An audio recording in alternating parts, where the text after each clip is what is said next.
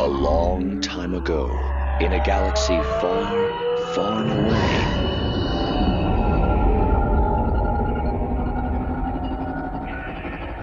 You're listening to Star Wars Beyond the Films, the official expanded universe podcast of StarWarsReport.com. There is a great disturbance in the Force.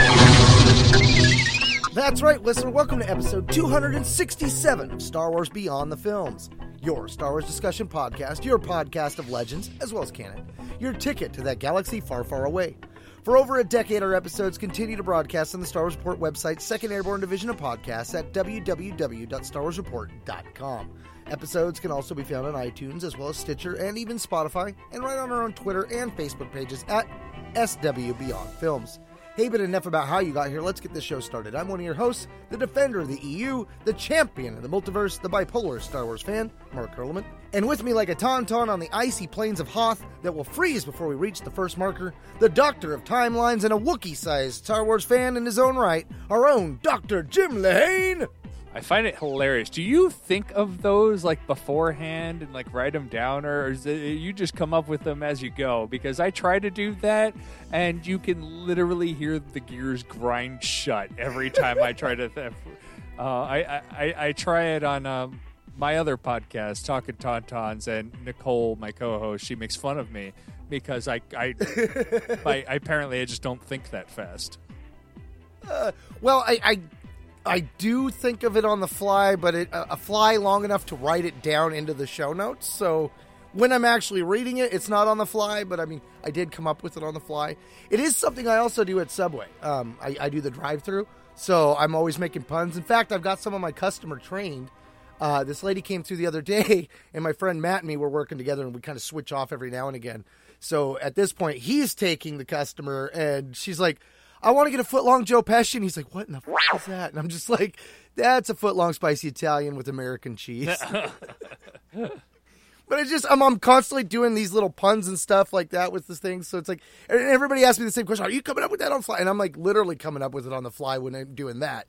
So I kind of like think that like helps to a degree. But yeah, I've always had this with me like and then i'm like okay what what can i make it with the show? Like today's i was like do i want to go with the tauntaun thing or do i want to go with something more of our topic? And honestly i felt like it was more a po to go with this because it kind of leads us into uh, you know a side topic of a such. I, I i figured you're just you'll notice I, I have pauses before I talk because I just I I do not think that fast. Uh, it just take it takes me it takes me a while to organize the words in my head before they come out of my face. right? That's why you sound so wise and I sound so sporadic. no, you're good. Like that's like I said. I, am I'm impressed with uh, I'm impressed with your intros because I tr- I've been trying to do it and I cannot. Yeah, so uh, recently I was on Jim's uh, other podcast, Talking Tauntauns. We were discussing uh, the Great Brotherhood by Mike Chen. Um, so if you want to hear us talk about that, you'll need to hop on over there. I'll have to put a link to the episode in our show notes. Um, Jim, why don't you tell the listeners that don't know, which is probably three of them, because they all follow you rampantly, uh, tell them you know about your other podcast. Oh, like I like I said, we've been going for three, four, five, something in their years. Um, we're a little over 100 episodes, clearly not as long as uh, you and now I have been doing this show. But uh, it was kind of, uh, I really wanted to get into podcasting. And so that's the, the show that uh, we started with through AIPTcomics.com. Um. And I started with JJ and Connor, who were both writers on there. Uh, JJ just had a um, a kid, so he has temporary or permanently, not quite sure, left the show for uh, right. parenthood because, as any parent knows, it takes a lot of time and effort, and you just don't have time or effort to do fun things like podcasts. Uh, right. Connor had left to do his own thing because he it was a lot of work to do the show, and so we brought on Nicole um, and so mostly it's me and Nicole, and uh, we try to get various people to come on with us. Um, and that's where you came on when we were talking Brotherhood. So it's uh, It was a lot of fun. In fact, I, I, one of the things I loved about Nicole was her hatred of, of dad puns, and I'm like, oh, poor Nicole is in for it. Well, a- Nicole's been uh, Nicole has been on the show nonstop um, for over a year now, and so she's gotten quite used to me. And um, she she is a lot of fun. I, I enjoy uh, I enjoy having her on the show, and uh, we we have a we have a lot of fun together. So I recommend anyone to come tr- check us out. We're generally weekly, unless we're not. right? Like like this one. We're generally monthly until we're not. Um, yeah, you know, if you've been listening, you've been probably wondering why hasn't there been any episodes? There's been a lot going on. Um, you know, like Jim said with his co-host, you know, family comes first a lot. Uh, my son just recently got his Eagle Scout uh, rank. Yay! As an Eagle Scout myself, I uh, I applaud him. Awesome. Yeah, I mean, and he he didn't wait to the last minute, but he kind of did because like there's a, a a weekly or a monthly meeting where the council gets together to approve the things. And he waited to the last minute to get his approval in. So he still had two weeks before his birthday, but it was like, dude, if you don't get this in by tonight, you're not going to get it. Like, so when I turned in my paperwork for my Eagle, it was on my 18th birthday. The offices closed at 5 p.m. I'd never been to the offices. I couldn't find them. I walked in Oh, at no. 4:57 um, on my 18th birthday to turn in the paperwork for my Eagle Scout. So that's a I, I was literally the skin on my teeth on that one. Now, did your troop have kind of a history of that? Because my troop, unfortunately, does. Like, they're almost every one of them was last minute. And and what drove me nuts with my son is he has sat on Life Scout rank from age 14. He had four years. I'm like, dude, if you don't hit this, you realize that this goes from being like a bragging right to like, dude, you had the longest amount of time and didn't make it. But he did. But I was panicking all the way up. Like I was riding his butt, like, you gotta get this done, you gotta get this done, you gotta get this done. Oh man, I was so nervous about the whole process. And we're now I'm I'm planning his court of honor. Uh, we're about to go to summer camp. The rest of the troop because now he's out. Like it's, it's crushing me. Like I'm doing all this scout stuff without my boy. My nephew's in the troop, so I'm you know it's still a family thing. And in fact, the rest of my troop because we're going in August, they can't go to summer camp. So it's literally me, my charter organization rep, and my nephew. And my charter organization rep is my dad. So it's a family trip. No, yeah, my my troop my troop was very big. Um, very, it, it was very big, and so we had quite a few get to life, but I feel like we didn't have terribly many actually.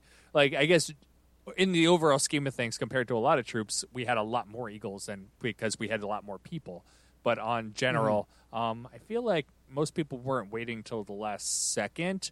My problem was I had my project done, but I was missing some of the badges I needed, and so those were what was keeping me um, from finishing. And so I, I was rushing on the badges, and that's a those were the last minute things. But this is over Okay. twenty years ago, so um, Right. stretching my memory here.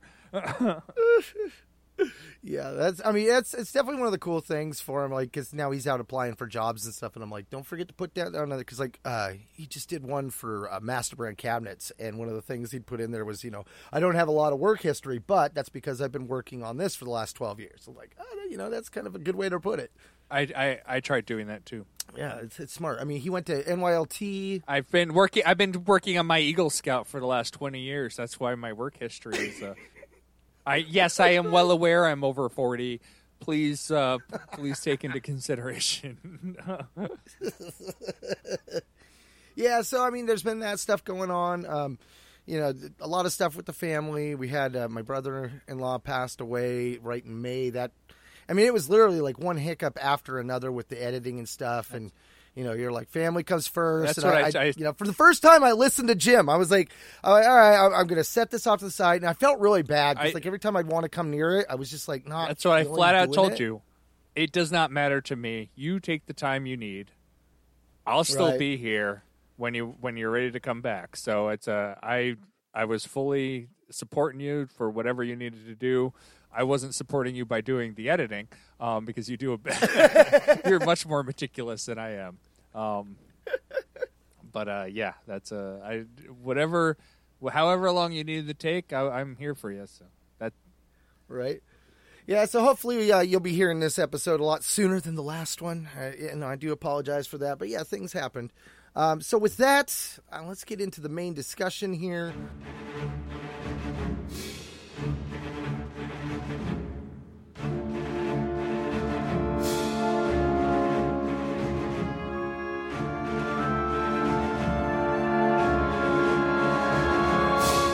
At Star Wars Beyond the Films, we ask the tough questions. Questions that have bothered you for a long time, or simple ones that perplexed you off and on. You ponder about Star Wars, and so do we. This episode, we ponder Dark Horse Comics' Tales of the Jedi, The Dark Lords of the Sith, by Tom Vitch and Kevin J. Anderson. Now, before we get too deep into spoiler territory, we'll give you a quick spoiler free rundown. Just be sure to jump off at Tarkin's Arrogance. I honestly, we talked about this before the show. I was leaning toward Tom Veach. I, but it could go either way. Um, but we did want to make note that uh, he did uh, recently pass away. He had actually passed away after we recorded the last episode when we did um, the Freedon Nadd uprising because uh, uh, a listener had commented like you didn't mention that he passed away. He's like, well, he actually passed away after we recorded it, um, but before we released it, and so it was kind of in a weird um, uh, place. But especially, it kind of is um, apropos is that this is his last uh, work, I believe, in Star Wars because the Sith War he is not um, a writer on. Uh, it is just Kevin J. Anderson. So we'd like The baton was passed. yeah, we'd like to acknowledge that all the work that he did, he was one of the the pillars of which Legends continuity is built on. Uh, Mm-hmm. And so that, um, yeah, I, uh, I, I, uh, I'm not good at eulogies. well, it's one of those things. Like he's one of those prolific writers that you know just became like an authority on what he was writing. I mean, and even Kevin J. Anderson kind of did the same thing too. Uh, Karen Traviss. There were just certain authors. Uh, Stephen uh, Timothy Zahn. Uh, when you get these, you know, story arcs and stuff to become these long-reaching, and they're kind of drawing back to certain characters and names of other characters from other stories and stuff. And Tom was really good about that, and and he definitely created some of the stories that really impacted a lot of people when it came to the dark side. Like he was definitely one of the ones that gave us some really good dark side stories from, you know, Dark Empire to, you know, Tales of the Jedi. And I just some of my favorite stories when it comes to the grittiness and stuff were stories that he had a hand in writing the script. yeah, he passed on February 14th of this year at the age of 80. He had a good run. He did have a good run, yeah, and like like you're saying, he was um, instrumental. I feel like it, it was because of him that we got so much lore that we get in the early days. Because um, as we talked about previous um, episodes of the Tales of the Jedi, there is text. There is so much text. There is text that is not in the comic issues that he just wrote. Um, and then the comic issues were kind of based on some of that. And then there's text like I'm going to mention even in this, um, the Dark Lords of the Sith. It takes a long time to get through because there's so much reading. He writes so much, but he adds so much to the the lore because there was nothing at the time.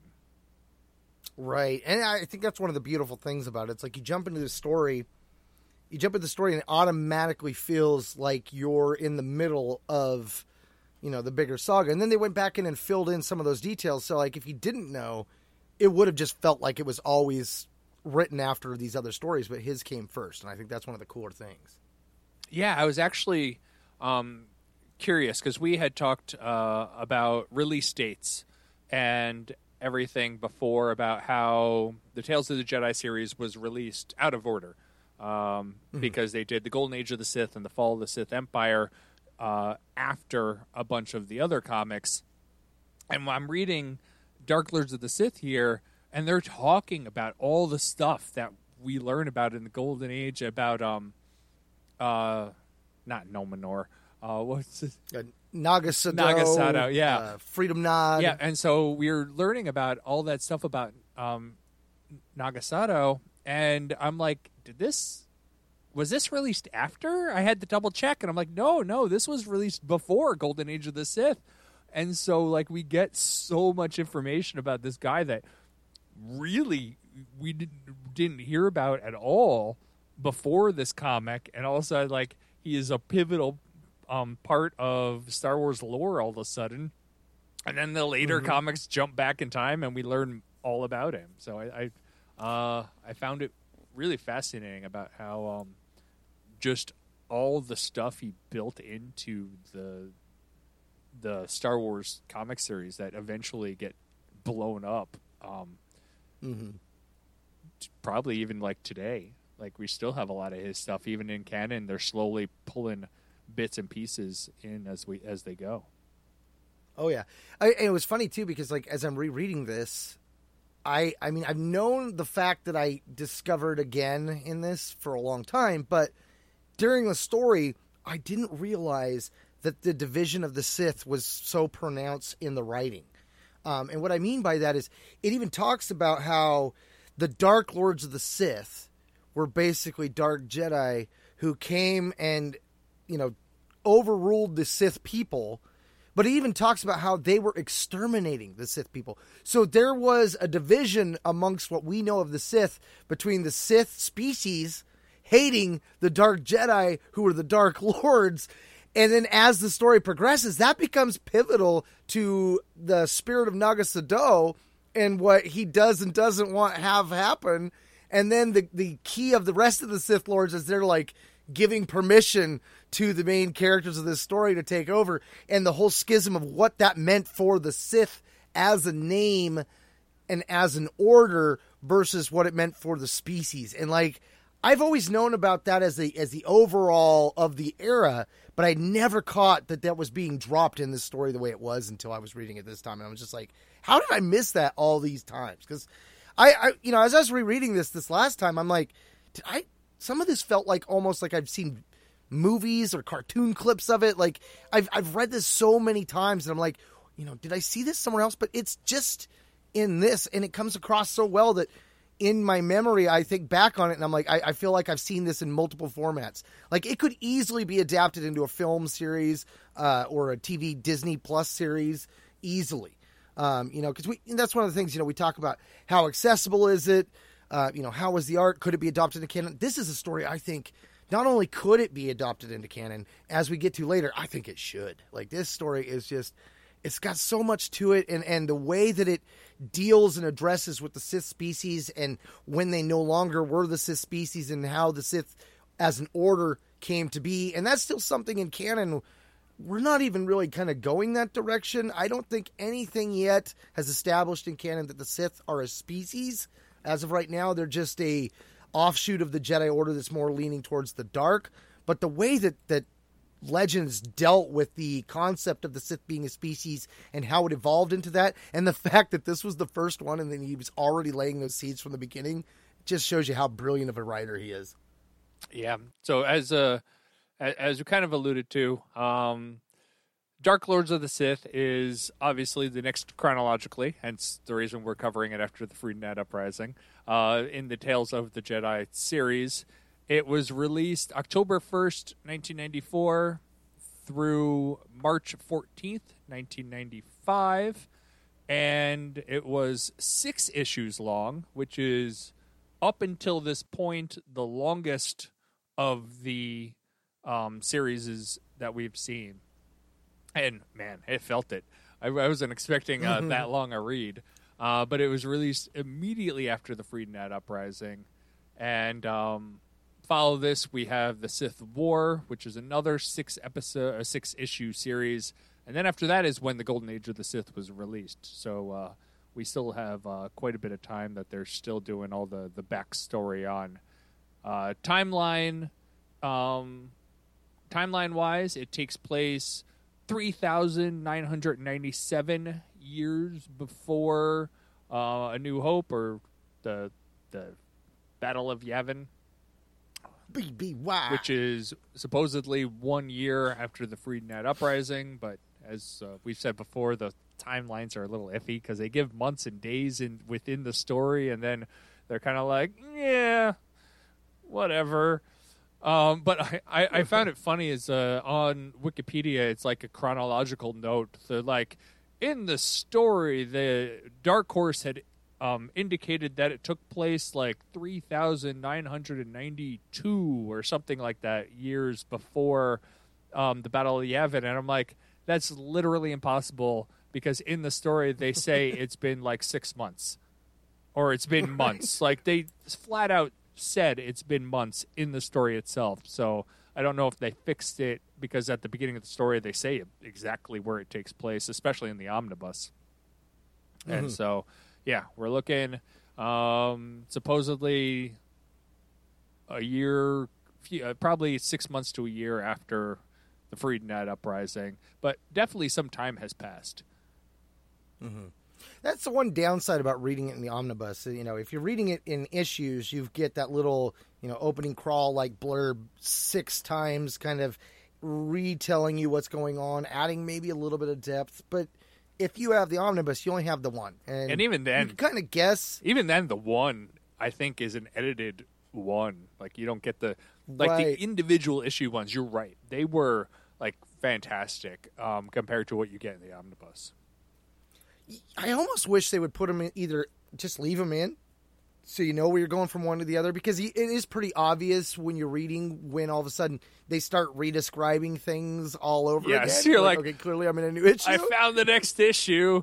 So and uh, uh-huh. so has left the jedi temple. It's like yeah it's literally on the page facing this one. I can see it. Like you don't need to describe what was on oh this is probably a new issue. Right.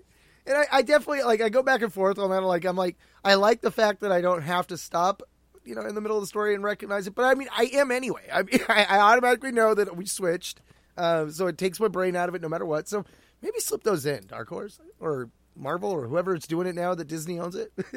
I wonder. I, I don't think they have. Probably they probably like. I obviously I still have the Dark Horse omnibus, and I think that's what you have as well.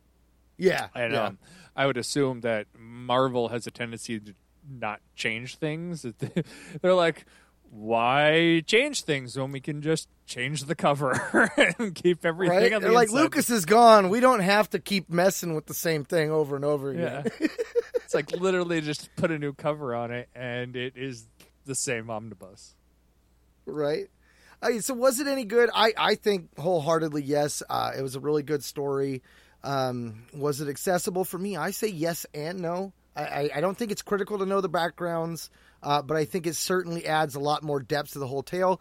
And if you stop and you think about that, this was, you know, put out there first, and the way it works, I, I think Tom did a great job of pulling a Lucas. You know, here I'm gonna I'm gonna give you the middle of the story, and then we're gonna fill it in around that. And you know, now 30 plus, 40 plus years later, looking back on it, and it's just like, wow, you know, I mean, there was so much foreshadowing, so much, uh, you know, direction, both forward and backward, that we were getting tidbits of things that would come later and things that had came already that hadn't at the time it was being wrote.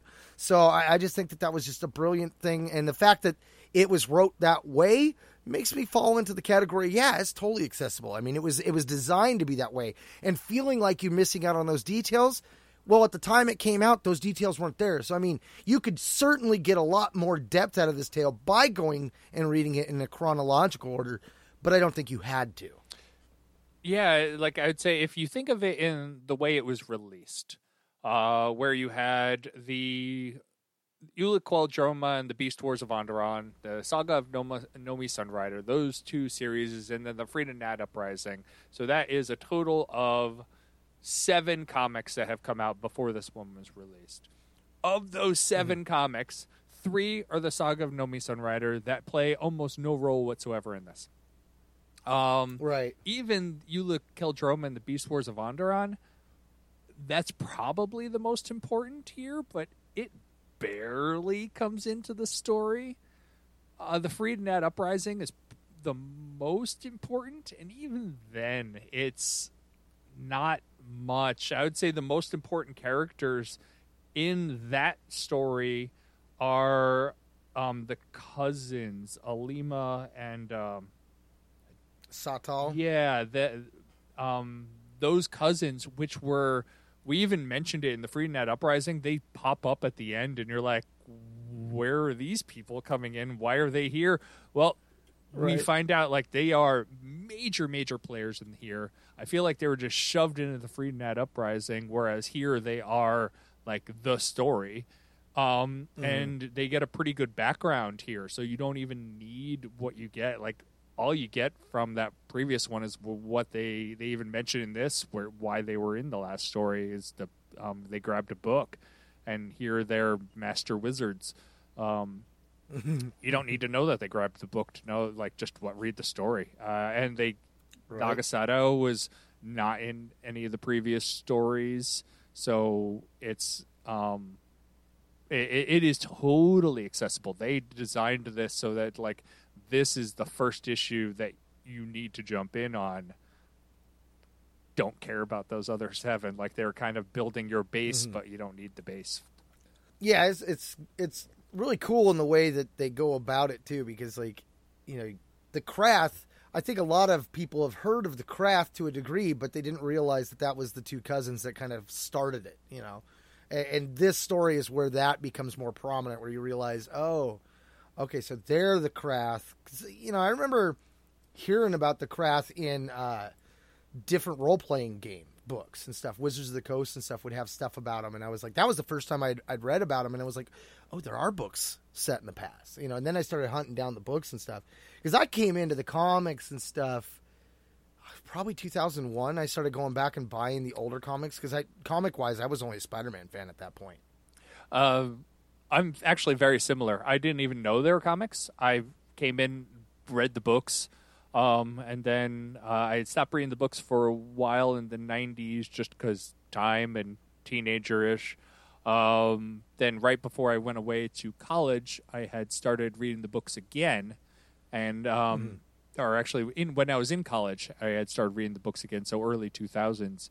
After that point, it was literally the Luke went dark Yep. that you're Yep. sitting there if you just read the books you're like they keep referencing this this couldn't have been because Yeah. i thought it was george lucas's sequel trilogy and that they were Mm-hmm. referencing back to if he ever made that and i realized that i'm like no that can't be right this seems because they keep referencing it this has to actually reference something and that's what i found Mm-hmm. out was unlike um, when we were growing up, the internet wasn't as prevalent. Like you just didn't know about this stuff, and so we, I, I went looking. and I'm like, "There's comics. There's a lot of comics," and so that's why I just started um, picking picking up from there. So probably around 2003, 2004 is when I started to buy all the comics and uh, collect, collect all of them, and that's where I, where I came in on this one.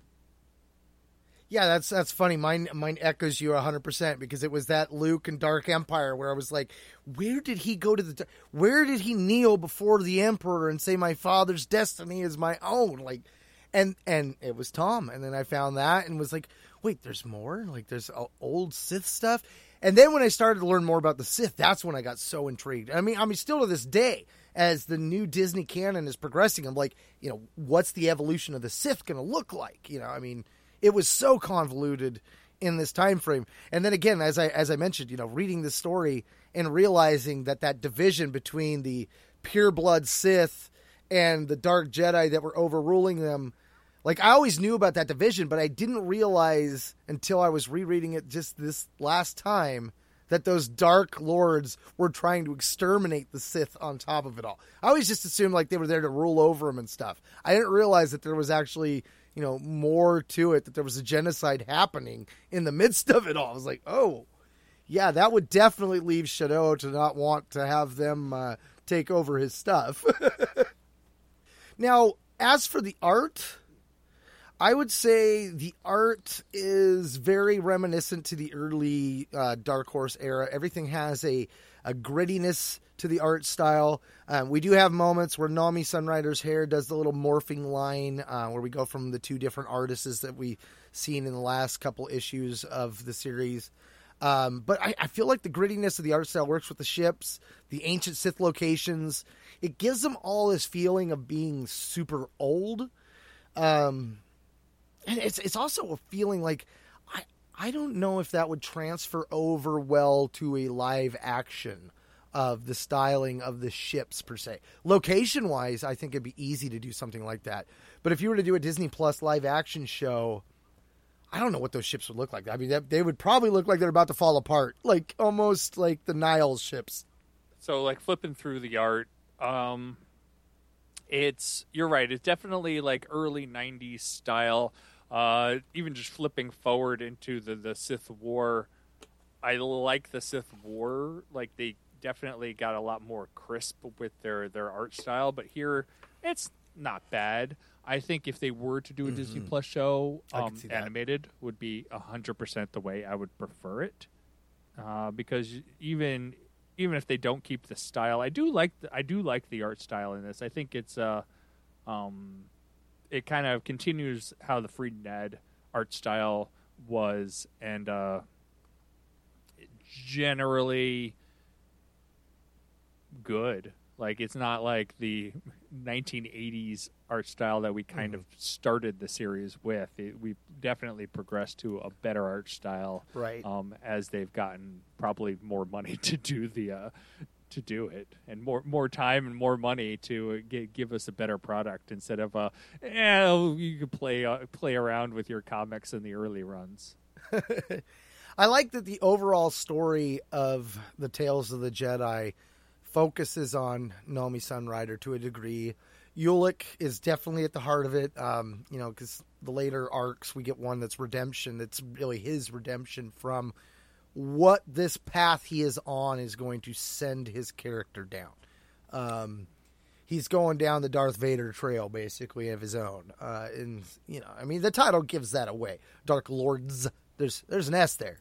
You know, not just one. There's two of them. And I, that was always intriguing. But now when I'm going back over it and I'm thinking about the aspect of that division between the ancient Sith and the other Sith, like uh, it's, it's a little more on the nose than ever before.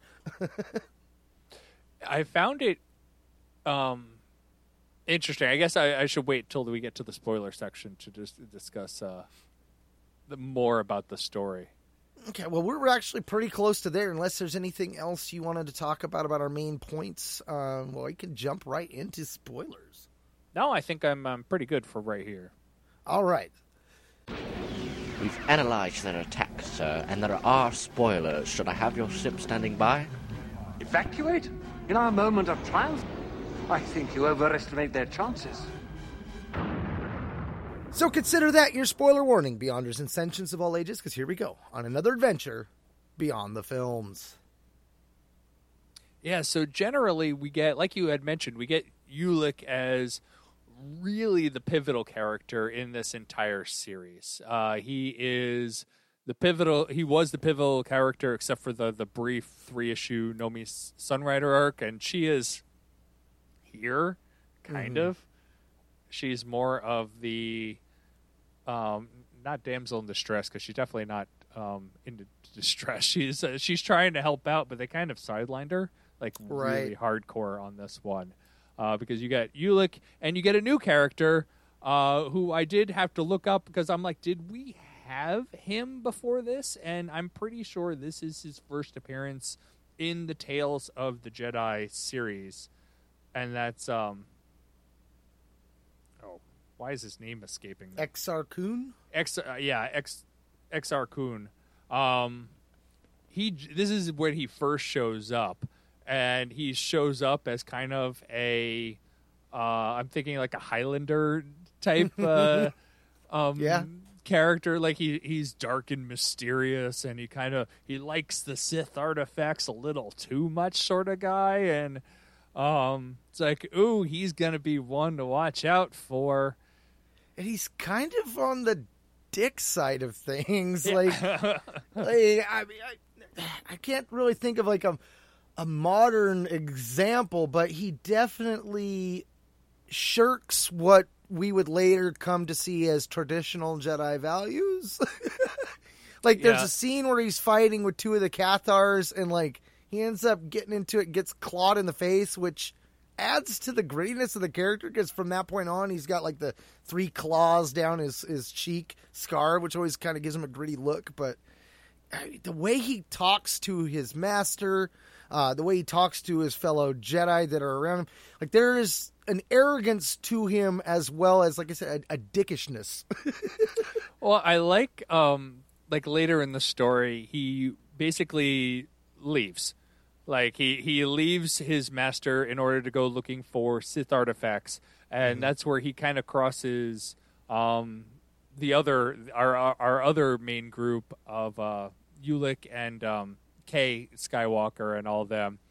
And he's like telling them it's like I'm an archaeologist. I'm like here on uh, not the Empress Teta system, the the one from uh, Beast Onderon. That's it. yeah. Uh, he's on Onderon, and he's like, I'm here looking for all these Sith artifacts because I'm a Jedi archaeologist. I and the master that. just looks at him and goes, No, you're not. You're clearly lying. Um, that's cool. Like, like they don't literally don't do anything about it. They just gonna tell him like, yeah, you need to kind of go away now. Like, this isn't for you. Yeah. I also like how the story started with him with holocrons. Like eh, you don't realize it at first, but he's the one getting the backstory of what's been going on in the other stories that we haven't been told yet. Oh, I don't even think I caught that.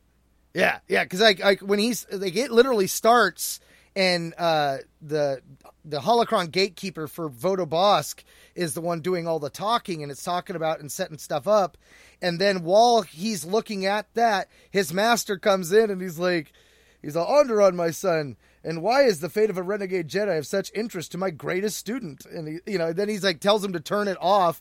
It's like, and he shuts down the holocron, and then he starts going into more details. Oh, But- that's right. Yeah, I mean, Kun had a, a fixation on more power and stuff like right out the gate. I was so confused with how this started. That's why I actually looked up what came out when, because it mm-hmm. starts off with Naga Sadow, and you're reading it, you're like, did I miss something here? Because like, it, it, where did the like this doesn't seem to flow from the previous story. It like literally jumps into Naga Sadow, and you're like, I'm in the middle of something, and I'm not quite sure what's going on, but it was like written that way. Yeah. And, and it's it, like by the time you get like four or five pages in, you're right. You get to the end of the holocron entry, what you were just saying, and it makes all the more sense. But like up until then, I'm like, what? Yeah, because I mean, it, it starts and he's talking about when Naga Sadow is is leaving and and he sets the two stars to collapse on the uh, the fleet that's chasing him as he escapes, and it's Which is in the fall of the Sith Empire. Mm-hmm. And that's what I'm. That's what I'm trying to figure out. Like, when was this released? yeah Why are we going into it here? like, this is so weird. yeah. Yeah, and, and as his the gatekeeper's talking, he's like, the Onderon system became for several centuries the focus of dark side powers, and then his master's like, Turn it off! You've heard enough. But master, this hidden knowledge is meant for Jedi masters. I wish you would concentrate on the things I chose to teach you. And and I feel like for his master, that's like the key of who Exar Kun is. It's like he's my greatest student, but he keeps getting focused on dark side things and he's not paying attention to what I want him to learn. And it's like if he could have just curbed that aspect of Exar Kun, we'd avoided all of this. But unfortunately, that is a character flaw that works in the favor of the Sith later. Yeah, like the, throughout this story, he's kind of bouncing around, and he does actually really play the archaeologist role, despite him completely making it up. He really does.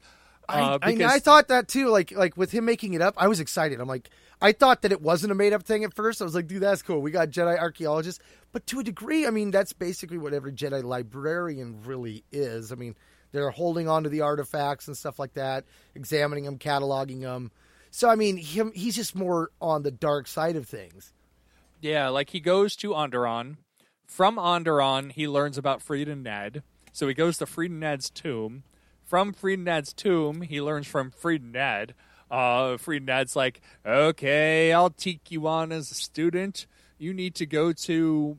Did we even learn where he went? Like, what was the name? Because it seems like that's one of the um, ancient Sith, the like Korriban or something like that. I don't think. Yeah, but, he, I, he tells him to go to the final resting place. but I don't think we and got a name for it. It's interesting too because there are times that the way they word things that there's a, a last known planet that the Sith were on, and then there's the last resting place of the Sith. And that's one of the things, like, as this is being read, you know, we, we were thinking Korriban was like the main core homeworld. And then we find out there was there was Ziost. Uh, there was like two other planets too that they slipped in there that the Sith had lived on. And then we find out Korriban wasn't the one that we thought it was. It was basically their graveyard world where they interned the Dark Lords of the Sith and stuff. But the other theme that came up in this that I absolutely love is the fact that we get dark side ghosts. I mean, they, they're even mentioned. They're called dark side ghosts at one point. They're called spirits. It is Um, Korriban. and- they did they did name it. I just found it here. So Yeah. sorry. And and so we see eventually as this goes along with the whole dark side ghost aspect, the dark side ghosts can be destroyed. So it's like a second life, which made me stop and think like, you know, could the Jedi spirits be destroyed like that too? But we knew that they the dark side spirits could be destroyed even before this came out because we had the Jedi Academy trilogy Right. Where we get I think Exar Kun. Yep. Yep. Um, and that's where he originally uh, was found, uh, like started. Like Ulic Qel-Droma and Exar Kun kind of were mentioned in those, and that's where why we have these.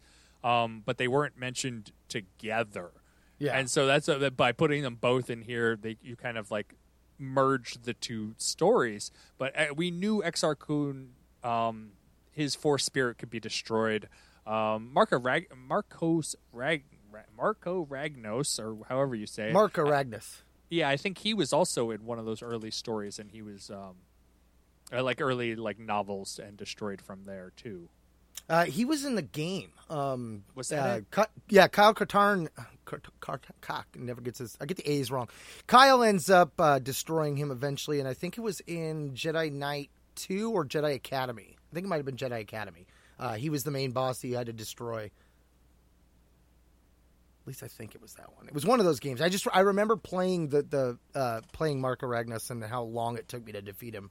All right, so yeah, so Exar Kun goes to Korriban, um, and from there kind of tracks down where Naga Sadow went, and um, Freedon Nadd kind of again guides him along to uh, Yavin Four, and so we get to Yavin Four where um, Exar Kun is now learning from uh, Naga Sadow. I don't. I don't not from Naga Sadow because Naga Sadow. I think Exar Kun killed his spirit, right? He yeah, so that's that's where the the schism came because Naga Sadow did not want to teach him because he saw the, him as you know one of the Dark Lords, the ones that were out there exterminating his pure blood type. He definitely saw it as I'm not going to allow these guys to take my knowledge, and Kun's just like bam, fries him basically.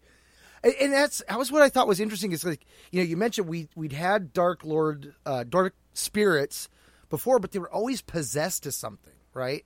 Whereas Freedon Nadd, he's he's not really like He's just chilling out there. yeah, like, he he's goes- going all over the place. He beats uh, Kun to locations and stuff. You're just I, like, I, I love Exar Kun's like he beat me to Yavin Four. It's like really, dude. Like you're kind of surprised Force Ghost um beat you. He's like Right? I. He's, he's not traveling in a starship. right, right. Uh, there, I mean, there was so much going on too with that because, you know, the the the Krath at this point, they you know they're tapping into a strata of dark magic, so you know their corruption has been growing, um, and and it even talks about how the power they're using is warping their brain and making them puppets to the dark side power. Uh, so I, I, I thought that was funny too because like as Ulic's story goes along, he's like, I'm to go in and I'm to infiltrate them and I'm to find out their secrets and we're to take the dark side out from within. But he doesn't know that the power that they're tapping into is taking control of those tapping into it. Not only are they getting stronger, it's getting stronger, and it's basically making them into puppets. Uh, which even though the narration talks about it like that, I never really got the feeling that the the people were puppets to that spirit per se, more puppets to the power that has corrupted them. But I thought that was interesting the way that it was worded in that regard. Yes, uh, yeah, definitely. Um, so from like pretty much Exar Kun spends the rest of the story on Yavin Four, uh, up until the very end, where again, um, uh, Freedon Nadd kind of pulls his strings and makes uh, Exar Kun go and take care of the Krath. Mm-hmm. And, well, and what's cool too about the way uh, Nadd's doing things when he takes him to Korriban, it was a trap in a sense because when he got him into that one tomb, the spirit caused everything to crush Kun. And there was a great scene when that happened where, you know, he's laying there and he's calling out to Master Vodo. You know, he's trying to use the light side. And Nadd's like, the only way out of here is you have to accept it. And when he accepts it, and, and it's a scene that they mirror in the prequel trilogy when Anakin turns, where all the other Jedi feel what's going on in the Force, but his master knows exactly what's happening. And his master's like, the dark side has finally came and got you. And it was just like, oh, damn. And as Kun continues through the story, and even Ulic, like the two of them, like their training teaches them to go to the light side. But once they've accepted their dark path, and they talk about that a couple times, and there's, I, and I'll go into that in more detail later. But the dark path starts shifting them down that direction, and it's just it's it's interesting to watch. They continue to fight it. You know, like they, they try to use the light, but because they've already started on the dark path, they're now severed from the light and they can't use those powers. And they have to figure out how to use their rage and their anger. And it just, if you know, you feel the trap of the dark side in that regard and how it's playing out for these Jedi. And I think that the way that that's written is really cool. Yeah, the um, I, I found it really interesting. Like you're right, Exar Kun gets crushed, and he has to use the dark side to heal himself, which is kind of counterintuitive when you kind of think about it. Like healing is not a dark side power, but you, in this instance, I guess it is. Um, and so you get the uh, he has to em- fully embrace the dark side, and he's like, I don't want to fully embrace the dark side. Meanwhile, Exar Kun from every page before this was like, I'm going dark side. it's like, I don't want to be a dark side guy. right? When he shows up on Onderon, one of the other things I thought was cool was that the Jedi on Onderon, it says, uh, it's more than a month since Master Arca dispatched Ulic Qel-Droma and Nomi Sunrider to organize the joint Jedi and Republic effort to restore peace to the Empress Teta system. Meanwhile, on Onderon, an ancient derelict starship is being converted into a Jedi outpost.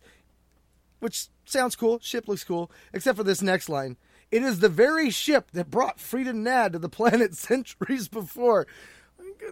You're making your Jedi outpost in a ship that was a fallen Jedi's? Okay, this isn't going to end well. But I mean, it's just a really cool page. Like, kind of reminds me of the way they made Jedha look. Uh, you know that you see these big Jedi statues. The ship has statues on it. Like it just it looks really cool. Um, I kind of almost wish when they did the Halcyon they'd have done something like this with it, where they put the statues on the outside because you just don't see ships like that. You don't have enough ships with ornamentation on the front.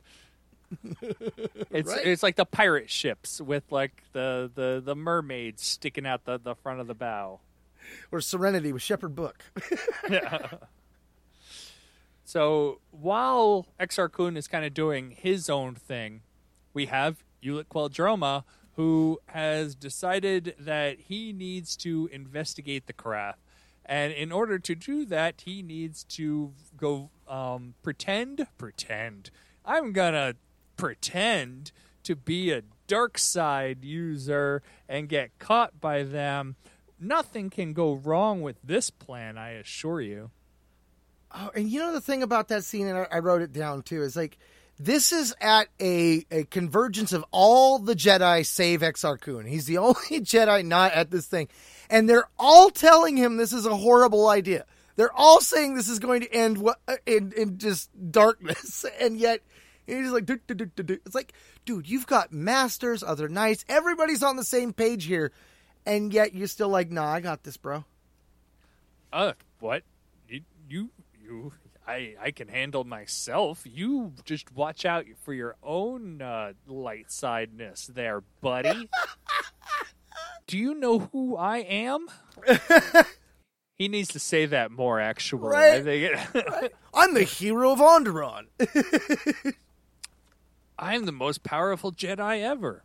So he goes in, um, and immediately the Krath go, "Yeah, about that. Let's uh, give you some dark side poison, which um, is gonna have some negative effects on you." And you know they've been alluding to that off and on with Ulic for a while because, like, even at this point when he goes to the uh, Jedi massing, he'd already been hit by a chunk of one of the ships, and Nomi actually calls him out on it. She goes, "Your wound, why isn't it healed, Ulic?" And he goes, "It's not a natural injury, Nomi. I'm sure we were bombarded with Sith magic when the Chaos Fighter hit the command deck because he took a piece of shrapnel." and it's in the same spot that later uh Satal Keto stabs him with some Sith poison. So it's like this one almost like the opposite side of his appendix is on is like it's almost like dark's Liver? darkness has got yeah, it's like darkness has already infected him and it might be what's causing him to think that this is a good idea even though it's not really strongly alluded to, it's kind of hinted at. Yeah, so he infiltrates into the Krath and basically kind of works his way into Aleema's um I'm halfway through. trust where she's like by the end of this she's like yeah i completely 100% knew I love you. the entire time what you were trying to do No, go. it didn't work i was planning for it but good on you for trying to infiltrate like that that was that was well well attempted Good on you, Peroski. And then S- Satal's like the whole time he's like, "Yeah, I'm gonna need to take you out," and it's like that. That was basically the entire his plot was trying not to be taken out while trying to take out the um the the cousin and uh, getting getting getting it on with Aleema. One of the art choices that I thought was interesting was when he goes and, and he I mean Exar Kun when he's on Korriban and he gets crushed and he finally accepts the healing and stuff that you were talking about, his forehead is smoking red. And I thought like at that moment we might get the Sith emblem on his forehead, but no, that's like five chap five chapters later we finally get that and it was like what the, why, why draw attention to the burning on his forehead like it's just an interesting art choice in that moment That's you're. I thought the same thing because he's like screaming about it too, but we never like see like they kind of when they we the, the- on the bottom of that page, his forehead's kind of whited out, so it's like it like mm-hmm. fades fades out. So if there is anything, we wouldn't be able to see it anyway. And then right by the next time we see him, there's nothing there. Like, why did we even get that? Was it foreshadowing, or wh- what were we going with that? Right, and, and also before that scene with all the Jedi coming together, Master Arca gets stabbed in the back by one of the Krath's assassin droids, which is also one of the driving factors for Ulic. Uh, he gets that Anakin Skywalker, my mom died. If I was just more powerful, I could have stopped. So that also is kind of driving his motivation. Not just revenge, but the idea that he needs to be more powerful to stop something like that from happening. He wasn't Jedi enough. Um, Well, even though Nomi and he's also- are like, no, you're good. But he was also the one who distracted Master Arca, so that he did end up getting stabbed and killed. Yeah. Yeah. like yeah. like it's one of those. I think it, it was a totally like a guilt guilt driven uh, motive. There, it's like clearly you killed him. It couldn't have been me who distracted the guy in the middle of a battle. Um, Yep, and, it's a great scene too because like they they do a, the panel where they've got Ulic on one side and Kun on the other, and it's uh, on a on Deneba amidst the carnage of battle, a great Jedi Master passes to the nameless realm of his ancestors, and Ulic's holding on to the robe and he's crying. Like I want to say that they've used that in posters and maybe even other covers at one point. Meanwhile, you've got uh, as he's just coming up from being broken, and it says across the galaxy on Korriban, a broken Jedi receives life. I just I really like that scene and the art and that really kind of captures what we're getting in this story. You know, the tragedy of these two Jedi and where it pushes them. I yeah, like it's cool. I I I, I the more I think about it, the more I really like this art style. I'm gonna like um show you the one image I really like. It's where we first see Exar Kun and he's training, um, and he's kind of holding the the one his hand with the one lightsaber in front of his face and like the other one back. That's kind that's what gives me like the Highlander vibe, like right next to it too. Right. Uh, right. and I'm like, yeah, this is like, this is fun, Mm-hmm. but it's also really gruesome. The, the, at least this first issue, when we're seeing all the the dark side magic by the Krath, um, you have the tongues that Mm-hmm. get turned into serpents. You have a guy, uh, one of the servants has his mouth sewn shut. It's the same guy. No, it's the, sa- so he was Oh, it's the their, same uh, guy? yeah, he's like their babysitter slash teacher, and so as Aleema is practicing her Sith magic, that's one of the things she replaces his tongue with the worm, and then later they stitch it up, and they're like, "You want us to put the worm back in?" You're like, "Oh," and then they uh, they vaporize him basically later. Like, oh man, and she's just slowly getting more and more powerful as it goes along, and as she gets more powerful, you start to also notice like Keto is kind of like he's using her more, but he's also starting to trust her less.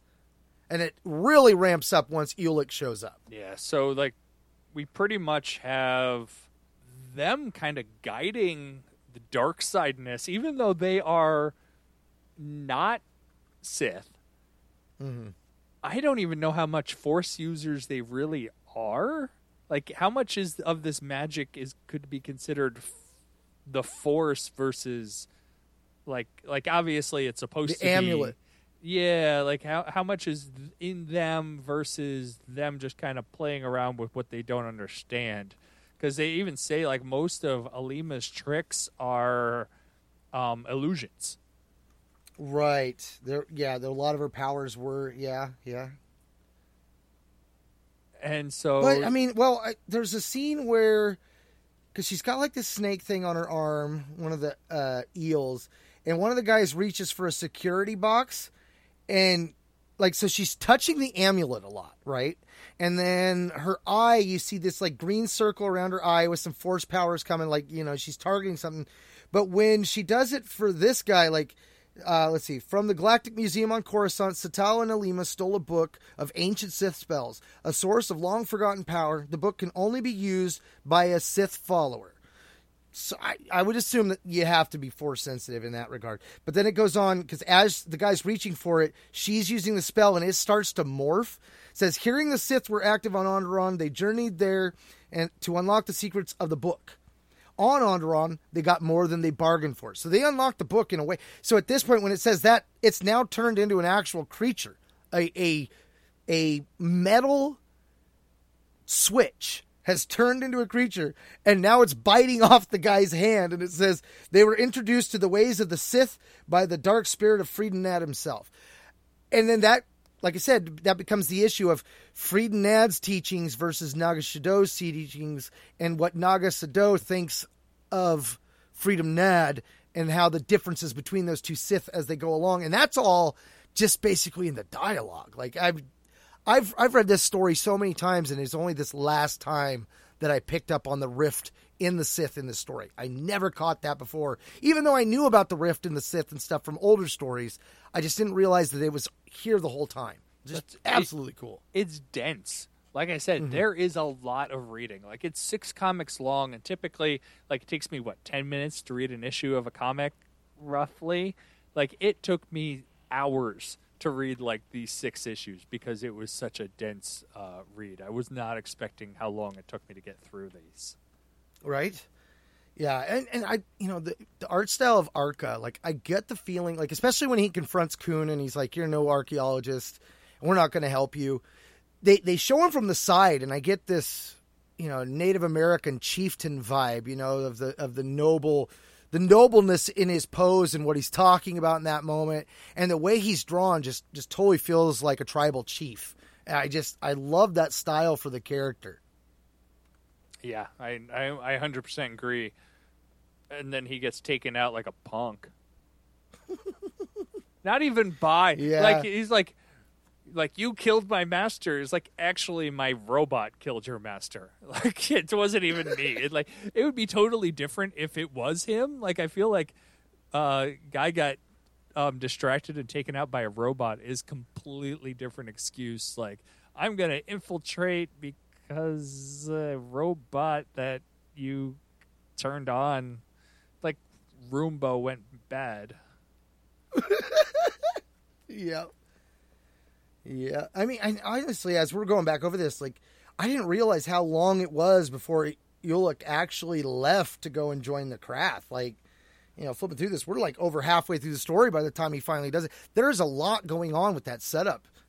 Yeah, well, a lot of the before he left was a lot of the Exar Kun's. Uh, like he- i the first part was a lot of Exar Kun, and then the second part was a lot of Ulic Qel-Droma, and so Yeah. you kind of you get that um, division because while Exar Kun is on Yavin Four, we see him working on his Sith uh, magic stuff to kind of build up the Massassi warriors and build up his fleet, but we don't really get more of him.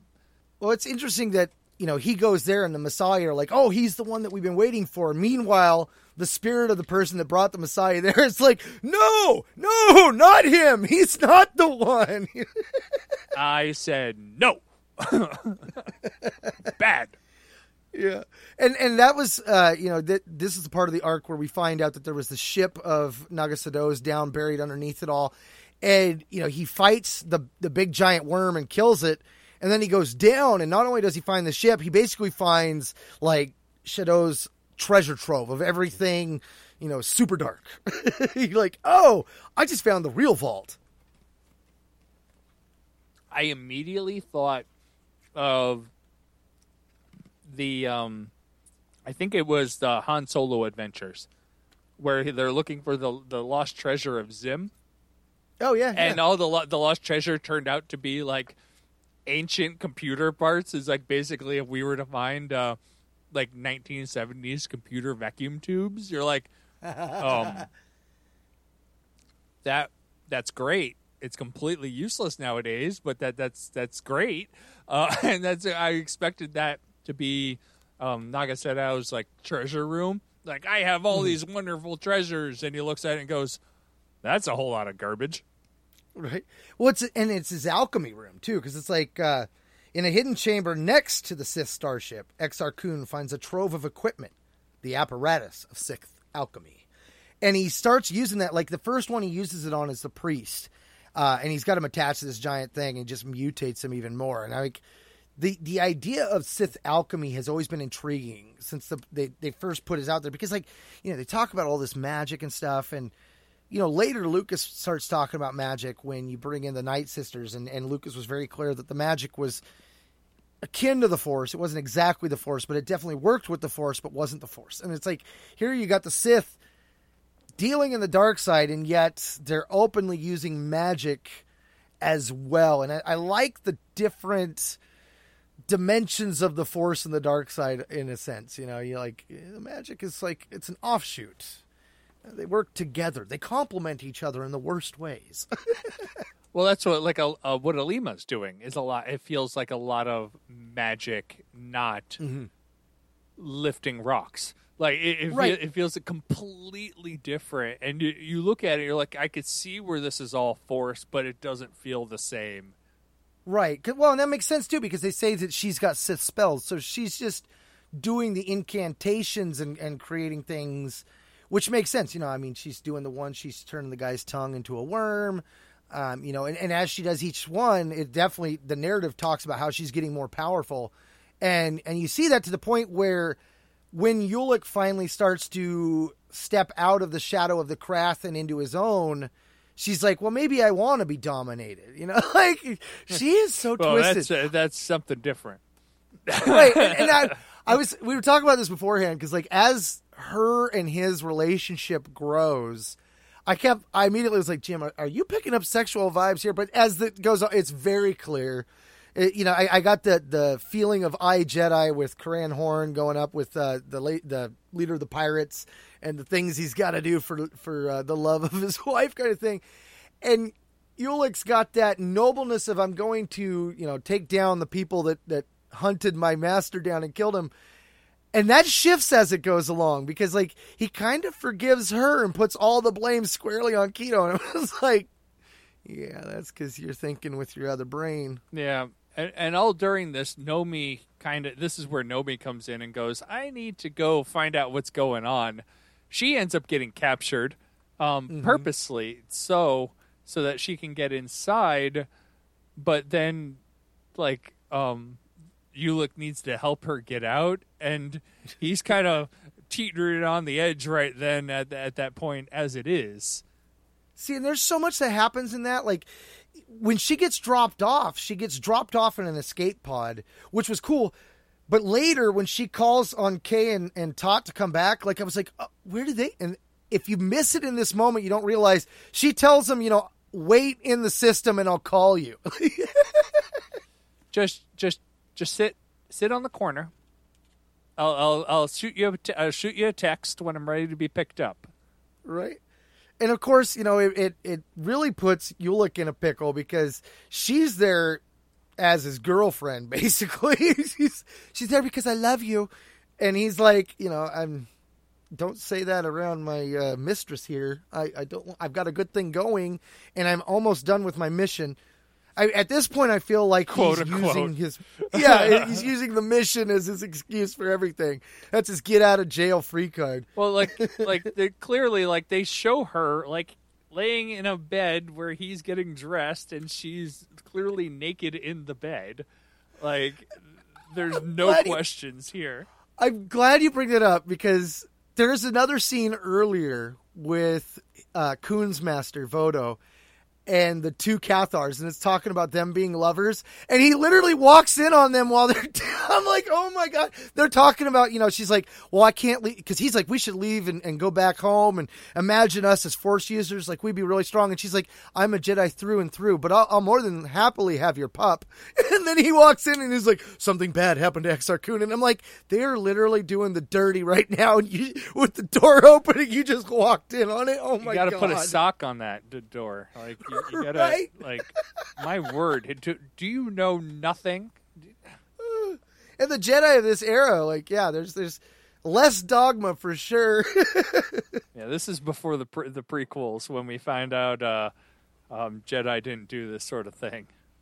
this is also at the time in the book where we find out that flat out the Krath have declared war on the Jedi Knights, and I thought that was interesting too because I mean, we knew that they were in conflict, but the fact that they openly declared war on the Jedi, I'm like, okay, here's another time frame when the Jedi were at war with another faction. Yeah, definitely. Well, uh, the question is, is like how much like credence do you put into them? It's like what those college rivalries. Like I went to Texas Tech, and we were the Red Raiders, and we were a rival. Our, our we had a rivalry with the Texas Longhorns. Um, The Longhorns did not see us as a rival. They didn't even acknowledge that we existed. Like, like it's one of those like how how how significant does anybody see them as a threat Right. other than right. Ulic Qel-Droma? Like, does anybody even like acknowledge that they can do anything? Right. I, I'd mentioned before about the whole dark path thing, and uh, I found where it was there was a part where Arca is telling Ulic during the assembly not to go, uh, and he goes, "Ulic, my son, how many times have I said it? There's the way of the Jedi, and then there is the dark path, which only leads to destruction." And they bring that up again later too about him being on that dark path and, and not to take it. So as we get, I feel like we're getting towards the end here. Yeah, it is coming quick. Yeah, the um, Exar Kun is basically once he has everything kind of organized. Freedon Nadd warned the Exar Kun about the Krath, or vice versa. Someone, I don't even remember who he warned. He warned one of them about the other one and said, uh, "Watch out!" And this is where Exar Kun kind of went, "I need to take them out." Uh, Yeah. and so he ends up going to the Empress Teta system. To, That was so he takes out Naga's spirit, and in that moment, Naga's spirit traveled back to where the Krath were to warn them that Kun was coming and a threat. And Kun felt that happen, and so he is seeking out the other followers of uh, Nadd, the other Naddists. okay. Yes, yes. Okay, thank you. That that makes much more sense than what it was in my head. yeah, in fact, I want to say it's it's. Uh, he goes, Naga Sadow's ship was perfectly preserved. Now that I am no longer stranded on the Yavin moon, it is time to put my power to u- good use. It is time to reach out to these fellow students of Freedon Nadd and destroy them. So he pretty much goes there and hides hides behind a rock uh, for a while. it's like you're this great, like powerful Sith Lord now, kind of, not really, but you're like, I'm just gonna sit here and wait till uh, wait till my opportunity arises. Watches the battle go down. Because even the other Jedi are like, hey, who's that guy? And one of the Jedi's like, I know sooner or later I'm going to learn at his feet. You're like, oh, there's some foreshadowing. so, Satal gets killed. I think didn't Ulic kill him? I think things, so. I Things was- got things got like murky real quick. right, right. There's so much going on towards the end of this. yeah, no, yeah, Ulic kills him. Yeah, Um, they they get in a sword fight in front of Cay. In fact, um, Cay's there. He goes, "Yes, Cay, I'm here, and this is the man who murdered Master Arca. There's only one way to deal with Arca's killer." And he's got his lightsaber ignited, and Keto pulls out a sword. Careful, Jedi! Didn't your master tell you that anger is not the way? Clang as they kind of come together. Some things cannot be forgiven. Some crimes deserve the justice of hatred. Ah! Waves of anger wash over Ulic, obliterating all thought. And then a sensation he has never felt before a fire creeping through his veins, merging with the anger that consumes him. And of course, at this point, Keto's still taunting him The Sith poison, Jedi! The Sith poison! I've got you now! The ancient Sith were masters of alchemy. They understood how to multiply the chemistry of rage in a man's veins. It is the, the anger. The anger ignites the Sith poison. I injected you the day you arrived. You'll see. And Ulic slashes him in half. Never. I mean, it's like, dude, yeah. He just told you you're, you're hosed, and you just basically sealed it. it's it's fine. It's fine. Everything will be fine. He is the most powerful Jedi ever. And that's where, you know, at this point, like everything's coming to a head. They finally get into the room where Ulic's at. Um, Aleema's doing her spells. Naomi runs up. Ulick, quick, get the war beast. We're taking you home now. And she scream. Uh, Aleema screams, "You're not taking anybody anywhere, Jedi woman. By the Sith power, I abjure you. you. May fear consume you, and may the life force swivel and die." And she sends lizards towards her. And of course, Naomi's like sees right through it. And like I felt bad for Ulic in this moment because like you know he's got to like pretend to be in love with some. I don't know where he really lies in his heart, but he like comes between them and he puts his hand out on on Naomi and he's got Aleema in his other arm, and Aleema goes, "Ulic, help me! This woman wants to kill me." And he goes, "Naomi, why are you here? Didn't I tell you to stay away?" And she goes, "Why? Because I love you." Now come with me and leave this place. But she does come to recognize that if he won't come on his own vo- uh, free will, they they leave him behind, and they choose to leave him behind because he is not going to come. And I, I feel like at this moment, this is what really kind of makes it where you would want to have read her story to kind of get the the emotional depth from her character. If you didn't have that, she just looks like you know this love interest that's there. If you do know about what's going on, you realize you know she she had a, a, a daughter with her husband. Her husband died, and she finally allowed someone else to kind of come into her heart, and she has fallen for Ulic, and now she's watching him fall to darkness. So I mean, there's that secondary tragedy that's going on. That if you didn't really know about that, it's alluded to in the narrative, but just not as greatly. They also there was one line she said they said that she reluctantly used her lightsaber which uh, just like what you were saying calls back to her earlier um, training where we kind of made fun of that she refused to use the lightsaber oh fine i'll use the lightsaber yep. And then of course, you know, Kay comes into it and he's like, We're gonna go. And at that point, that's when he pulls out the amulet and he's I said back off. Watch it, he's using a Sith amulet. They're deadly. I got him, grab the amulet. And they're like all grabbing him at that point, and that's when she's just like, He's not gonna come. And, and she's just like, Wait, listen to me. We're leaving Ulic here. And the brother's like, Wait, what? Are you nuts? Leave him here will be a death sentence. Cay, you know the masters told us Ulic will come of his own free choice or not at all. That is the Jedi way. And so they they leave him behind. You're just like, well, this can't end well, right? I mean, and I think at this point, like you said, we're really wrapping up. We're like four pages from the end, maybe five. But again, the dialogue and, and all the written word is about to just pile on. That's so. Um, so Exar Kun comes out of his little hidey hole and decides that he needs to take everyone out. He's like, "You clearly are trying to get at my power. I am the only one." And so he takes out. Uh, Does he kill Lima or just zap her? Um, He zaps her. yeah. Yeah. And so that's where Ulic must defend his lady love and take down Exar Kun and they, they start fighting. Um, at which point their um, their dueling amulets go, Hey look, you're the yin to my yang. Uh, Let's uh let's form a pact and all of the ancient Sith uh dark lords kind of appear in the background and go, "Please stop. Let's have a let's have a, let's have a chat." See, and, and that's what I found was really important was it's the Dark Lords. It's not the Sith, not the Sith species, but these are the Dark Lords. These were the Dark Jedi that took over and subjugated the species and was in the process of exterminating them. And I like how the narration talks about it all being part of a larger plan that was set forth eons ago. Um, and, and the, like you said, yin and yang, both Jedi are master swordsmen. Neither can claim the advantage with the lightsaber. And I mean, they're literally going to town here, and just neither one is able to come across.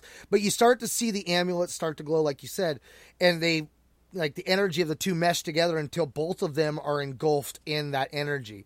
And it says, as Ulic prepares as Ulic parries Kun's savage thrust, the Sith amulets begin to glow, their inner workings awakened from a thousand years' sleep. The light from the ancient talisman expands and then joins into one brightness, enveloping the two warriors in mysterious energies. This is a moment conceived in the long forgotten time when the Sith were a mighty race of magicians.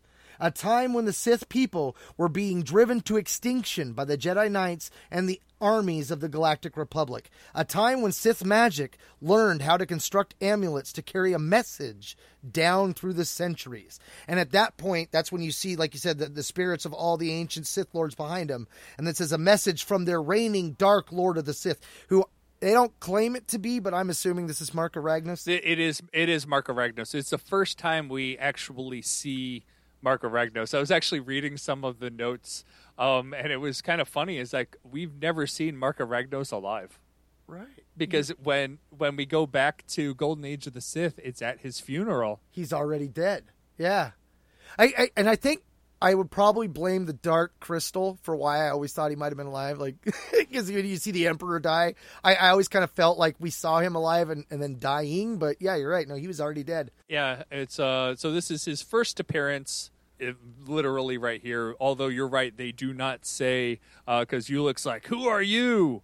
and um, Exar Kun is like, "I know him. I've seen his mummified remains on Korriban." And he's like, Right. uh, it doesn't matter. It matters not who I am. My power is all that concerns you. like, don't look behind the curtain." One, what's interesting too is is Ragnos would have been a pure blood Sith. He wouldn't have been of the Dark Lord's side of things. so well, it's kind of I like thi- that may have been a lot of the retconning because I think the the eventually what we get is the dark Jedi interbred with Mm-hmm. the Sith. and so all the Dark Lords were all mixed. Um, they're all Right. part human, part Sith. Right. So he continues, You of the future, hear me well. These two amulets are joined. The time is upon you. You have chosen. Now you are the chosen. And they're like, Who are you? And that's where he said, I know those mummified remains. Uh, it matters not who I am, my power is all that concerns you. You have both found the amulets and each other. Now the power of these amulets is joined, and I have come. I now complete your initiation to the power of the dark side, so that you may bring to pass the great destiny foretold. Exar Kun, because of you, the Sith will never die. You have rightly earned the title of Dark Lord of the Sith. And he puts his hand on his forehead. And up until that line, you kind of almost got the feeling that this was a recording. But the fact that he knows his name, like, this can't be a recording, which makes you wonder, like, was these amulets somehow able to pull his spirit to that mo like there's a lot of questions that i have about how that works uh, but he continues the other jedi Ulic Qel-Droma he too has taken the dark road queldrama will be your first and foremost apprentice by your free choice you both have come by your free choice you by your free choice god damn it Both of you have. yes I just picture him talking. Um, like you give him like nice deep voice. I'm expecting him to talk like um Mike Tyson. By a free choice, both of you have become part of the grand design. In my time, even as the Galactic Republic battles us to extinction, we now secure the future. And when the Sith will take their revenge. I mean, like, so you, you do get the feeling like, you know, the whole Baines 2 and, and having a plot like this could, you know, be implied that this is all part of that great plan. Um, but then we get back to Alima, you know, so she, we know she's alive. As she regains consciousness, she beholds the astonishing transformation in her lover, Ulic. Ulic, Qel-Droma, and the intruder are rippling with dark side energy, more powerful than all her Sith magic has given her. And they're both got the little burn stars in their foreheads. Uh, you know, Kun's is is like a reddish color, and uh, Ulic's is more of like a bluish purple. Let it be so, Qel-Droma. The ancient Sith have spoken. Together we will bring down the galaxy. Yes, let it be so. I find it interesting the the kind of the star point. Um, Marka Ragnos points literally puts two fingers to Ulic Qel-Droma's forehead, so that makes sense. It, it's like a little Yeah. circle, but he puts his whole palm onto Exar Kun and still gets that same circle thing. And like, so it you didn't need to do the the whole palm. You could have just put the the two fingers on and gotten the same uh, effect. But regardless, Right. Marka, like what you were saying about um, how the how they were they called the the dark side guys here. Marka Ragnos doesn't look like a force ghost at all. Like he looks like he's Right. actually like there. Like they didn't blew him up at all. Right, it's like a recording he took while he was still alive in regular, you know, flesh and blood. That's an interesting take for sure. It, it, it was before they kind of decided how they were going to go about the whole force ghost thing because clearly these guys are here. Like you said, like you said, it, it, kind of felt like a recording until he said his name, but even then they like zapped him and gave him the scars on their forehead. So like they are Right. there. They they did that. So it's um it, it's similar to how Yoda in the Last Jedi called down the lightning on the tree. Like he, they, the Force ghosts still have a presence in our world. Even like even back way back in the '90s, like we we saw it then. It's it's funny too because the dark side's like a vampire, you know, like you have to invite it in, and and they both do it, but they do it reluctantly. They're both put into a position that corrupts them by their choice to get into that position. With Kun, it was the the decision to go to Korriban, which he then gets trapped, and the only way out is to to accept the dark power, and then that dark power starts corrupting him. I feel like Kun was a little more straightforward though. Like he Right. clearly wanted this. Right. Well, and, and they, they allude to that at the beginning too, because uh, his master's like, you know, there's a void in your heart, and I can't see it, and, and that's part of the dickishness that he has. I know my own heart, and you're just like, so there was definitely something there that was preluded to, but it's like once the dark side kind of does its thing, that seems to be like the ultimate corrupting. Like even with Ulic, like he he walks forward, but once he starts using the dark side, it continues to move him forward. Like I feel like with his character story, it's more like the dark side has twisted him, It's where he walked into it, and then it was like the dark side just continued to push him. that's what I feel like when we get more to the redemption arc. Mm-hmm. That's where the reason Ulic is a Dark Lord of the Sith is important. And like Right. by like he was very reluctant and I think you're right. I think he was poisoned essentially and Mm-hmm. that was the whole plot. Like Exar Kun stepped proudly through the door, even though they kind of made it like he didn't. Like, no, no, please, no. Um, yeah, right. Uh, and but Ulic was kind of getting dragged through the door to the dark side. Right. Well, it was almost like Kun just wanted to know more, but he wasn't really searching for power at first. Because, like, as he tries to use his, his force abilities, you know, he, he too also was kind of leaning towards the light first and, and slow to accept using the dark side, where he was very open to learning about the dark side right away. Um, but yeah, it's like once they both started dabbling in it, man, you really watch them just shift over to the point where they're like, "Yep, we're gonna do it. Let's let's take everything out." and then they get that um 80s movie image where they like um they they clasp hands but uh, like the full they it's like with the full forearm like bulging Double biceps dragon. yeah like the the um or, or Ken and Ryu. yeah I, i'm thinking like the expendables type uh type thing Yeah. where you have um schwarzenegger and stallone or something that that I- I ridiculous thought it was funny. I realized this time through that we get Stang for the first time. Um, Kay uses the the Star Wars swear word Oh. in this, and there was also another one like in one of the riot scenes uh, when they were first talking about the Krath and stuff. You see some people in the background holding up their pinky like they're flipping off the main guy, and I'm like, is that the Star Wars bird? Is the pinky? Like, is it, it's brought up like two or three times. You'll see people in the background, and they're holding up just their pinky like they're flipping the bird, but it's clearly not the middle finger. maybe they're just preparing for tea time right? I'm ready for my Earl Grey. Oh man. So yeah, I mean that, that's kind of where the story ends. It, it just literally like builds up to that point of oh crap, uh, they've accepted their destiny and we're we're moving forward. Um, and that's where I feel like this would really make a good films trilogy. Um, you know, like, and you could easily choose to tell this story as it's told, or even retool it a little bit. Um, you know, we we I think that was a good time to go into the follow up in that regard. You know, like what you know should it be brought into canon? What would need to be changed to be adopted? What we'd rate it in covers?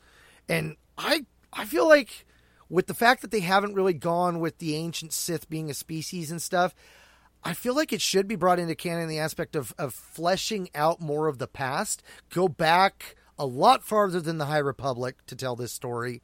I would say at least maybe 2,000 years past the High Republic. Put it way in the past. Um, that would be the number one thing you would need to to adopt and change for it. And then determine whether or not you want to have a Sith species in canon at all. And, you know, if you're not going to do it, this would be how you would retool it in a way that would, you know, solidify that and, and write them out in a sense. Or if you chose to bring them in, tell it in a new way. But I, I think that that would be a cool way to give us more on the background of the Sith in that regard because like I'm still waiting to see more of that. I think there's been one or two books where we've had off-cast mentions of the Sith being a, you know, coming from the Jedi and they were just dark Jedi that became the Sith. Um, but they could still change that if they wanted to, or like I said, solidify it. Yeah, I, I would say they could bring this in as is. Like I, I don't even see any changes needed. I agree with you that it should be set further back than the High Republic that we're dealing with, like a couple thousand years before, because we do have mentions of the Sith battling people about a thousand years before the movies, um, vaguely referenced. But this couple thousand years ago fits right in. Like nothing, uh, nothing is super like weird. Uh, you do have a couple like Arca disappears in the Force.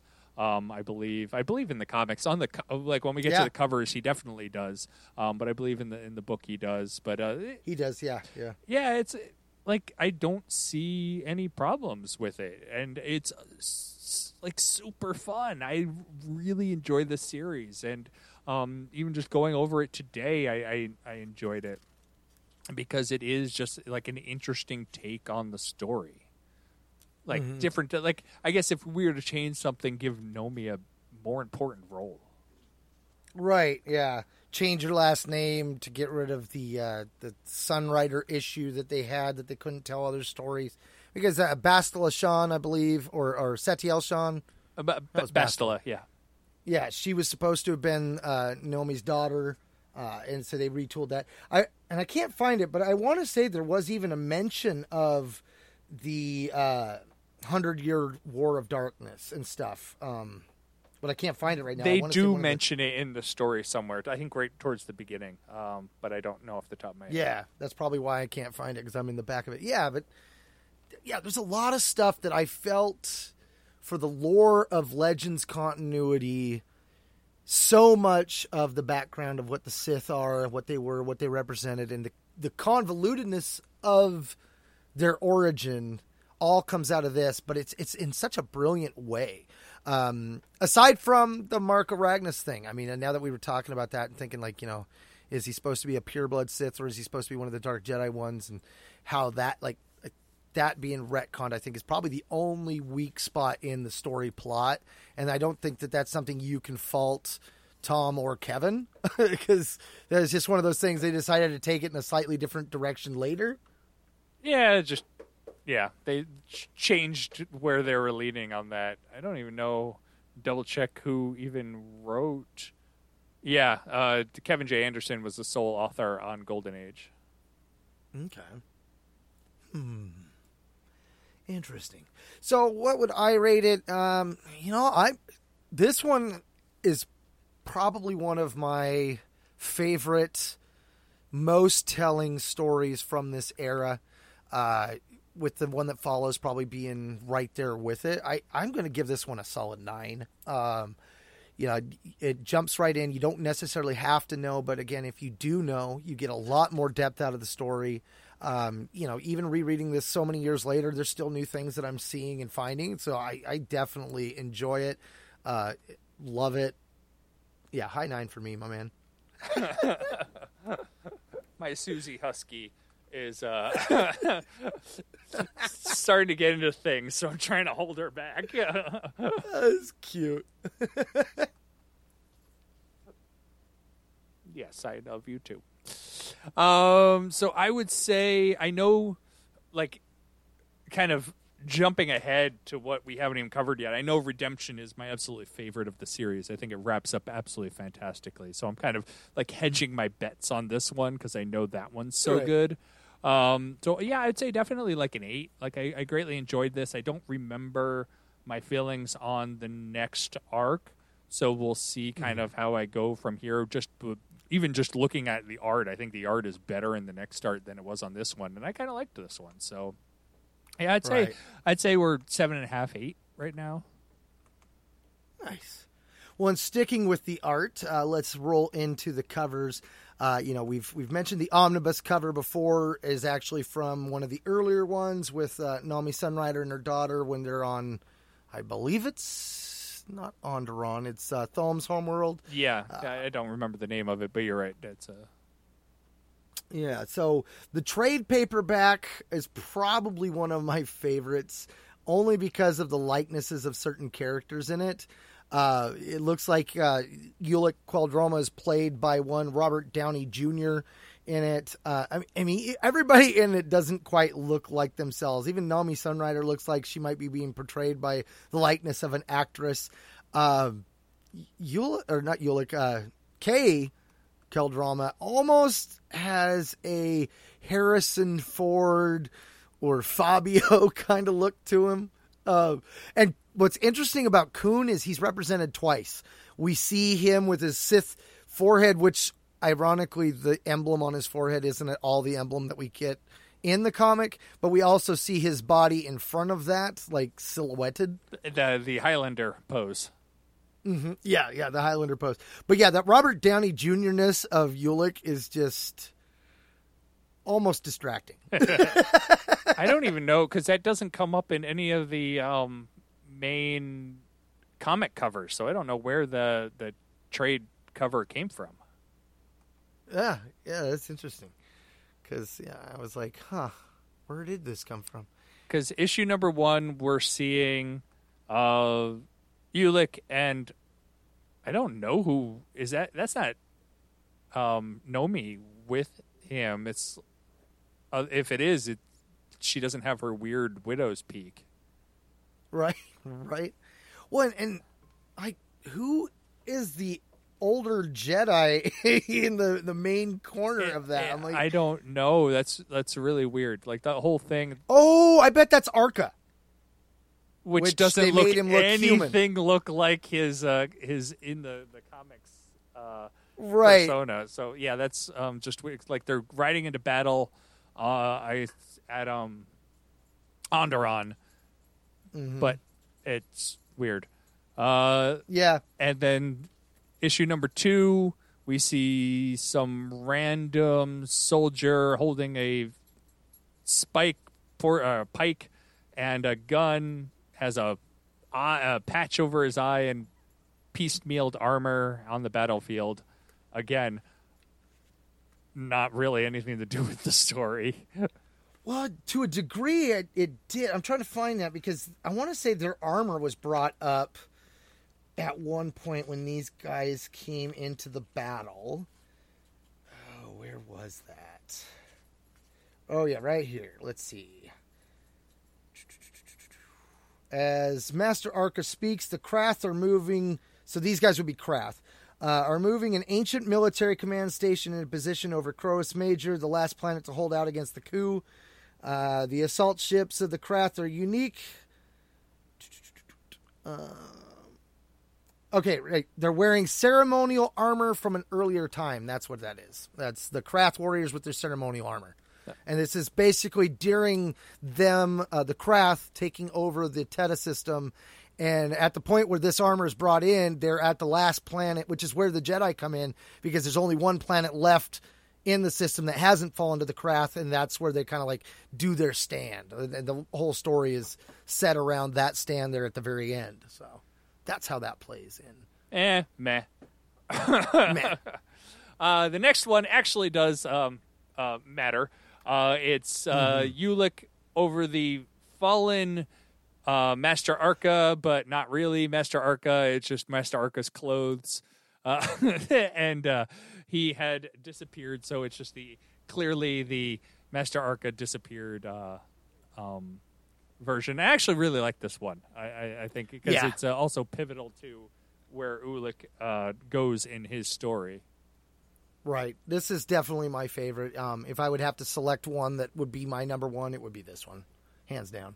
And then like I like the color too. It just I- it just has that look. it it's very it's very well done it's very like painted really well especially when you compare it to the next one which is much more like it's much weirder it looks like um much less fleshed out than the, the previous one it's kind of like drawn real quick it shows the big beast that Exar Kun fights in the, on on Yavin 4. yeah on Yavin 4 but it looks weird Yeah, and, and the Massassi guy running. So, like in in the comic, there are all the Massassi, and then there is the priest, but there's also like a bigger like almost black gray skin colored Massassi. That's they never really tell you what he is, and I, I guess that that must be the Massassi we're seeing running in the picture. But he looks almost Um, I like the action. Yeah, he does. He does. That's the one thing about this issue or this cover that just doesn't really fit. He doesn't matter. You take that guy out, and this is a really cool scene. Like I would actually almost rather have this art style in that scene than what we actually had. Like I, I there's something about the grittiness here. I wouldn't mind the art style in the comic, but as a cover, it looks. Um, Yeah. it, it doesn't look complete. It looks kind of like quickly, uh, quickly added. Right. And then- Five feels like it's like you know we're we're reminding you once again that Nomi Sunrider plays a pivotal role in the comic. We're going to give her her own cover here. Who? Yeah, yeah that, that that other girl, the, the other girl that was trying to get in the way of Ulic's love interest. Uh, yeah. And then the last one, probably my second favorite, is Ulick holding up the lightsaber double handed uh, in front of flames behind him and kind of looks disheveled. Mhm. Yeah, yeah, he almost looks like he's uh, taken a, a hit to the forehead or, or a temple there. Uh, yeah, I, I agree. This one has I like the the lightsaber look. Um, it has that ancient type feel. Uh, it definitely feels very classic Star Wars. You know, you almost get Vader vibes from the way his belt and his his chest plate are set up, and the way his uh, arm glove material comes down into the glove itself. Yeah, I would say this is probably another strong one. Definitely, though, my favorite is is uh, Ulic with his master being gone. Definitely, uh, hands down, my favorite of all of them. I, th- I I 100% agree. I, it's also the most story driven cover. Like it, it matches the story like to a T. Even this last one, the last one looks good, but it doesn't tell you anything. Like it's like it, this could be literally the cover of any of the six because it doesn't. It just shows you like standing there with a lightsaber. Like it's okay. Right. Okay. Like I and and I gotta, you know, I pull out the omnibus one again, and I'm looking at it, and I'm just like, I, I really feel like they blew it putting Nomi on the cover of this one. Like, I, it really should have been that one of of Ulic and his master. I, I, I- feel like the I agree, story. yeah. yeah, the whole the whole omnibus here is really more his story than her story. Even though, let's see, does the omnibus have her story at the beginning, or is she already? no, this it start this. Yeah. the omnibus starts uh, Freedon Nadd. Yeah, yeah, this is should have totally had him on the cover. Like that was a, a totally missed uh, opportunity there. well, Jim, I- I think uh, we're at that point to uh, start wrapping out. Unless you had anything else you wanted to mention, anything else you wanted to go over, or anything that uh, you've missed in your show notes. No, I think uh, I think that's pretty much everything on my end. Okay, yeah, that's. I'm in the same boat. I, I, you know, we mentioned the the dark side ghost was mentioned in the actual dialogue. Like, that's definitely one of the things I like about Legends. Uh, you know, that we definitely have Sith spirits. Um, you know, canon probably will never adopt that, but I always thought it was a really cool, you know, aspect that not only were the light and the dark at war with each other in nature, but you had the, you know, the spirits of each kind of trying to guide the next generation, and I thought that was kind of cool too. So, gotta gotta say, I, I really enjoyed this era. Um, when the High Republic in canon kind of jumped back, I was kind of hoping for more stories, you know, kind of like this but they chose to not go back as far, so the Sith really aren't playing a factor into things. Um, but I, I, I'm looking forward to that era of the new canon when we get back to the ancient Sith and the time frame before Bane's rule of two. Like we really don't have anything there. I think the fact that we know about Rasan and the rule of two, I think that's the farthest back we have of any kind of information aside from the Jedi themselves springing forth the Sith Order through a sect. I think that's that's about all canon wise we've gotten. So I'm definitely looking forward to that in canon as we go forward because this is one of my favorites in Legends for sure. Yes, I agree.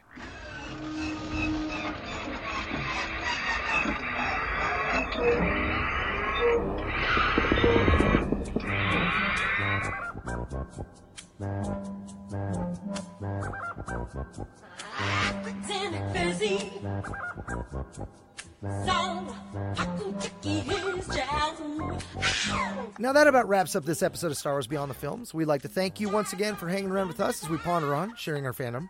Remember, you can always listen to our episodes streaming online on the Star Wars Report website, Second Airborne Division of Podcasts at www.starwarsreport.com. Episodes are also available on Stitcher as well as Spotify and even on iTunes. And as always, we encourage you to leave us a review while you're at it.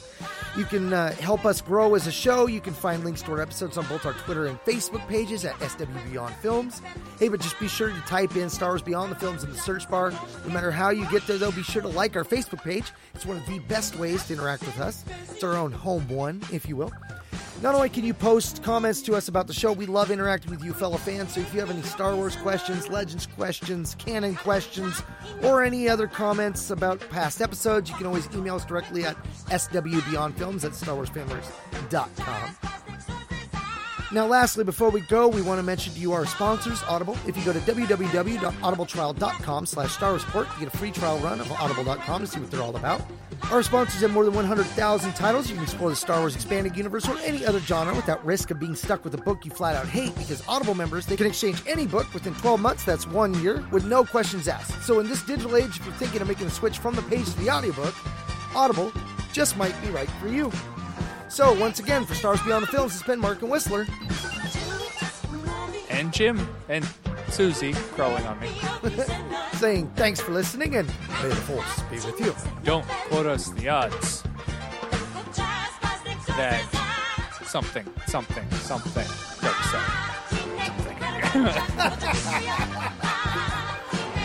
oh, What are the odds that we will finally get a sixth species in canon? I'm, I'm beginning to wonder if we will ever see that. and I'm not even really upset if we don't. I would love it if we did, but uh, I think they would have to go there first. Like I, I, I think Right. they're they're avoiding it at the moment. Yeah. I, and, and like I said, man, if they do, I hope they go back like 20 20,000 years or something. You know, like let the species be lost to time or something.